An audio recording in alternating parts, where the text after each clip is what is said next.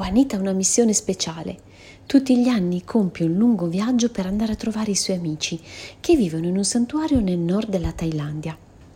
C'è una connessione cosmica fra lei e gli elefanti asiatici.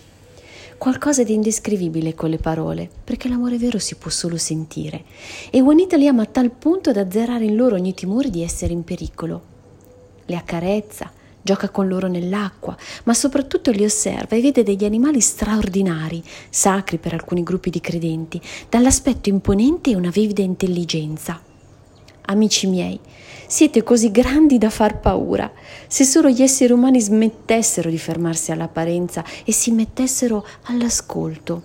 Se solo rispettassero la natura di ogni essere vivente, senza dover sempre cercare una fonte di guadagno materiale.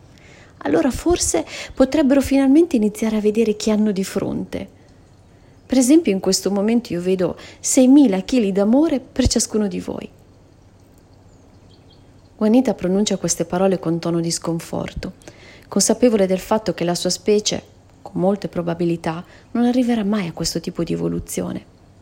Poi volge lo sguardo verso gli altri volontari e si rallegra del fatto che per fortuna ci siano ancora persone accanto a lei che hanno scelto di distinguersi. Si avvicina a Gelsomino, il piccolo elefante della famiglia, e gli porge una mano. Gelsomino allunga la proboscide e gliela stringe. Allora, siamo d'accordo. Amici per sempre.